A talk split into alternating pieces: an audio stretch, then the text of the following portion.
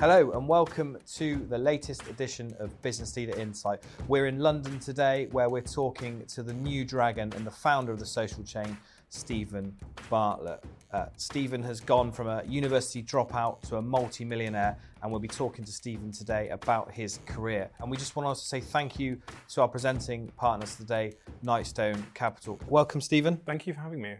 I'd like to start at, at the start, Steven, and just talk to you about your kind of your career, how, how, how it kind of began. I, I understand you'd kind of dropped out of university quite uh, early and just wanted to, to get your kind of thoughts around that. Uh, yeah, so I, I left university at, after one lecture at 18 years old. I, uh, I think at about 16 years old, I, I'd also realized that school wasn't really for me, so I stopped going to school, um, other than my psychology lesson and my business lesson, which I enjoyed. And then uh, eventually, by the end of sixth form, I'd been expelled and basically told to do my exams from home. Went off to university, um, thinking that it was going to be different from school, very quickly learned that it was pretty much the same, and left school uh, after my first lecture. Went to yeah. the office, uh, the business office, and deferred. Never went back, and then uh, set off into the world of business. I understand you, you founded the the social chain.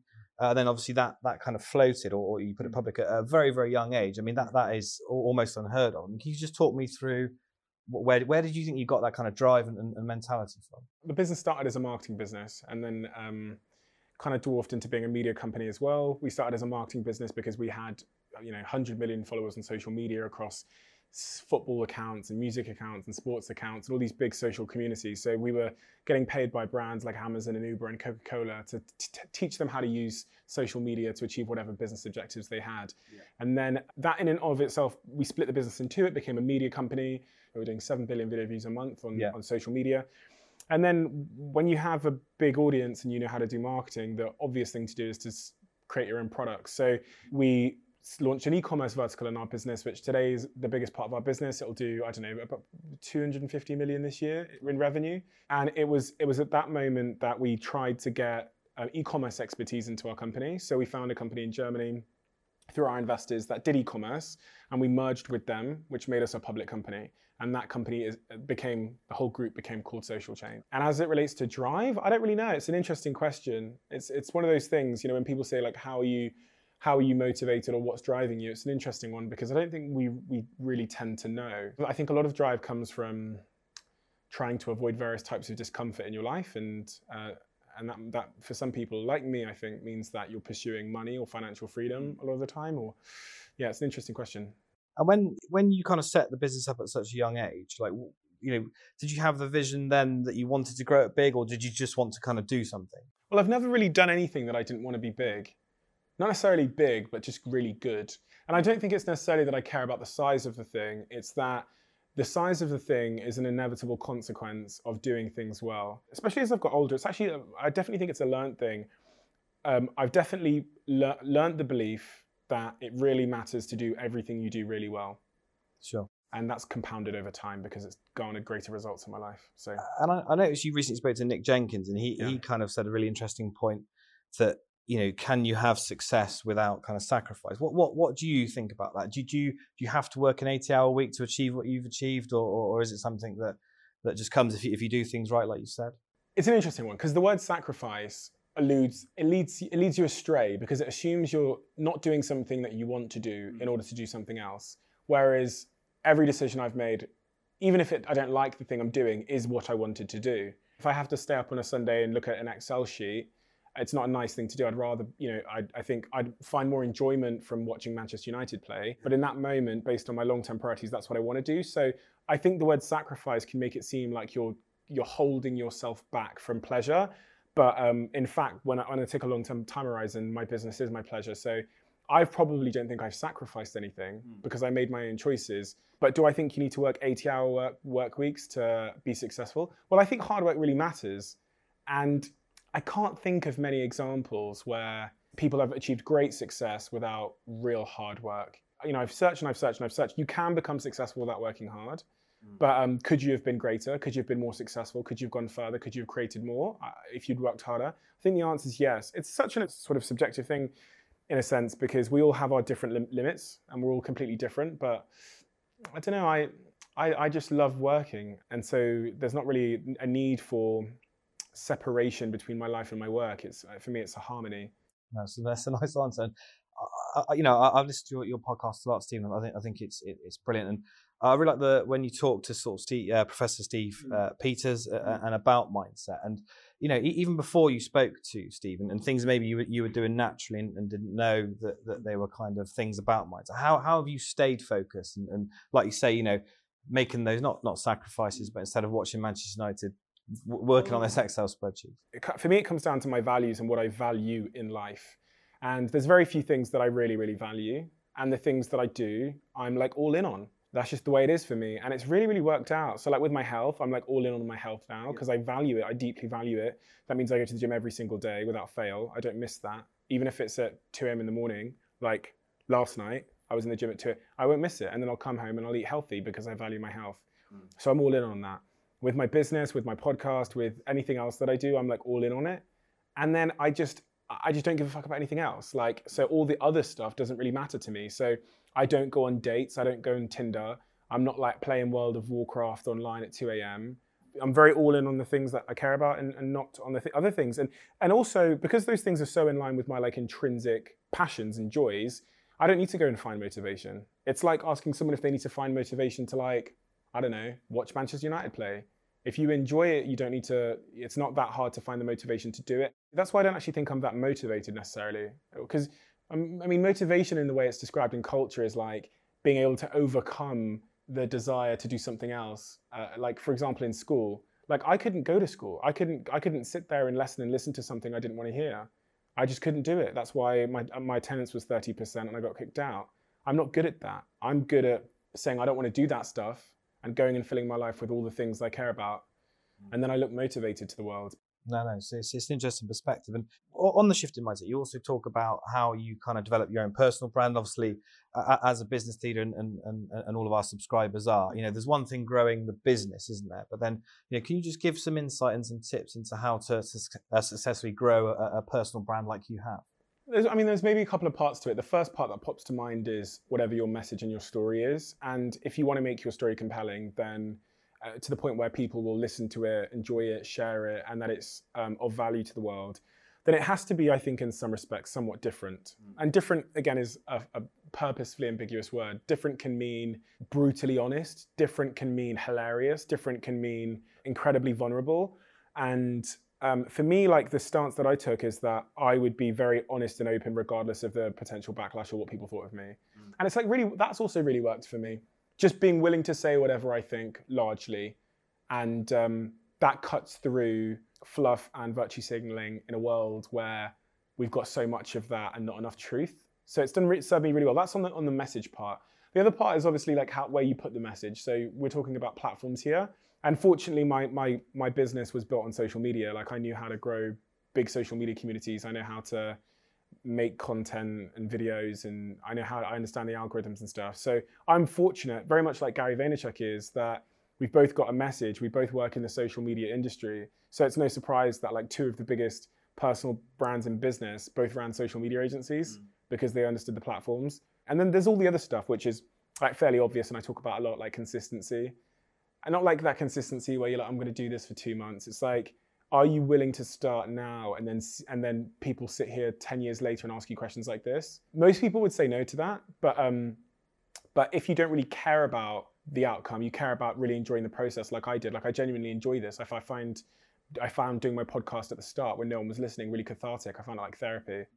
It's almost inevitable if you're not a total idiot because you learn so much from being consistent um, in fact, you learn all everything from being consistent. So like the first Instagram quotes that I posted were all like, everything happens for a reason, like be positive, stay humble. Mm. Just total nonsense, you know what I mean? That no one cares about. But it was the feedback, like listening to the feedback, looking at the analytics and going, oh, no one cares about that. That's so cliche. I'll try something else tomorrow. And then you do that for 10 years, you become a master in anything. Mm. So all the answers are hidden in consistency, the development's hidden in consistency, the skill is hidden in consistency. My first video that I shot in a room like this with cameras facing me I'm sat up against, you can find it on YouTube if you go searching for it, but it's a two minute video. And there's a reason why the video starts and the background is daylight. And then by the end of the, vi- the end of the two minutes, it's pitch black. Mm. It's because it took me seven hours to finish the video. Sure. Yeah. Because I didn't, I was shitting myself and I didn't know, yeah. you know what I mean? And yeah. that again is over time, I learned because of consistency, the skill of speaking to a camera and how to be more concise with my thinking. So I, I give a lot to consistency. A lot of people don't want to hear that though, because it's just no one likes unguaranteed reward, rewards 10 years from now. It's a really hard sell. I think that, that that is a really interesting point. Then, like you say, it's, it's, it's doing those those harder things and, and gaining that consistency that, that they're important, mm. Steven. And also, um, in your book, that there was an interesting part where you talk about um, social media and, and, and material gains, and, and, that not necessarily being linked to happiness. I just want to get your, you know, right now as you sit here today, what what for you is happiness? I don't know. It's interesting. I feel every day I feel just content with my life. But then I get this burning, this burning thing inside me almost every other day, maybe every day, maybe every day, which just tells me how much more I could be doing in all walks of in all walks of everything that I do. Well, it's weird. I've always had this like contradiction of being fully content, and now, well, more recently anyway, knowing that I am just I, I have everything I need and more. I'm like so unbelievably grateful for my life, but at the same time, I just have this burning desire that I know I can do more and be more. Happiness to me now is just having a life full of people you really love while you're striving towards goals that are worthwhile, I think is really just the most important thing, um, professionally and personally. You know, it's funny because all of the um, all of the answers to questions like this that are all kind of profound and uh, vague and subjective, they all, the the answer's always equally um, ambiguous. It's always fluffy. Even in the book where I talk about why you quit things, it's always it's always really ambiguous and fluffy. And, and these answers have to be because they have to fit everybody. So if I said to everybody in this room now, would you be happy if you was if your life was full of people you loved and you were striving towards a worthwhile challenge? Everyone would say yes because you define what worthwhile is to you. You define what how challenging something is to you. You define you know people you love, and so that's where that I think that encompasses everything. I can't find a hole in that. You touched on it earlier a bit with the, with the consistency thing, but from from your experience and, and talking to a lot of people in business, what what would you say are some of the, the characteristics that are common for successful people? Um, it's an interesting question. Um, I used to be really naive, right? And I used to, I would answer mm. this question and say, oh, follow your passion, blah, blah, blah, blah, blah, blah. But then first my brain goes, well, you've got to define what success means. If it's like professional success in business, the common traits for me are tremendous resilience mm. because I say to all my friends when they start companies, there's going to come this day, right, where everything goes wrong. And it's so unbelievably hard that anybody that isn't really just in this deeply without remuneration will and should quit. Sure. And it happens every single time. So it's my best piece of advice because I know I'm, i know they're going to think I'm a genius in nine months from now when everything yeah. goes wrong and the pandemic strikes. So um, that great, that tremendous resilience, I think, is so important. I'd say you can increase your probability of success if you are a good salesperson. Mm. That seems to be again a very broad thing that can apply to everybody, but sales is everything. Sales is employing people and persuading them to leave their current job and join yours. It's persuading investors. It's it's new business and hiring, getting clients. It's everything. It's every interaction you have. This is a sales pitch now. Mm. You know what I mean? So I think that's probably the other sort of like macro factor that applies to everybody. And I'll give you one more. And it's gonna hard work. Yeah. And people hate that. People, uh, you know, there's this cultural revolution at the moment that like hard work is this toxic thing, but like I've never seen an Olympian that didn't work hard. And every really successful business person I've encountered in my life, I'll tell you that they all work hard. Yeah. They really, really do. So I understand that no one wants to get burnt out and that mental health is important. Mm. But if you're asking me how normal people achieve extraordinary things, hard work is a common denominator, like a common factor you know, we got to talk about it because obviously that, that's what you're kind of uh, doing now. What kind of investments are you looking for in Dragon's Den? What type of people and business are you yeah. looking to invest in? It's I've come or to learn. Investors. Yeah, I've come to learn from from in, investing generally that like a good idea with a bad entrepreneur is a bad idea. It's okay. a bad investment, and a a like meh idea with a remarkable entrepreneur is a good investment. And what I'm saying there is, is actually something that I learned at 18 years old when I met my first investor in London he was giving me 10 grand because to, to, me 10 grand was you know euro millions lottery win. Because yeah. i was you know stealing chicago town pizzas so that was like i'm re- retired right now. Um, but he said to me in this restaurant in london and i'd never even been in like a restaurant in london. I was just blown away that someone was pouring my water for me. And i'll never forget the moment. I remember like my outfit because it was so profound to me. He went well you know i don't really know what, your, what this Wallpark thing is but i know you're going to do something good one day. And i thought what an idiot like, do you know what I mean? Investing in a company when you don't know what the idea is, what a total clown.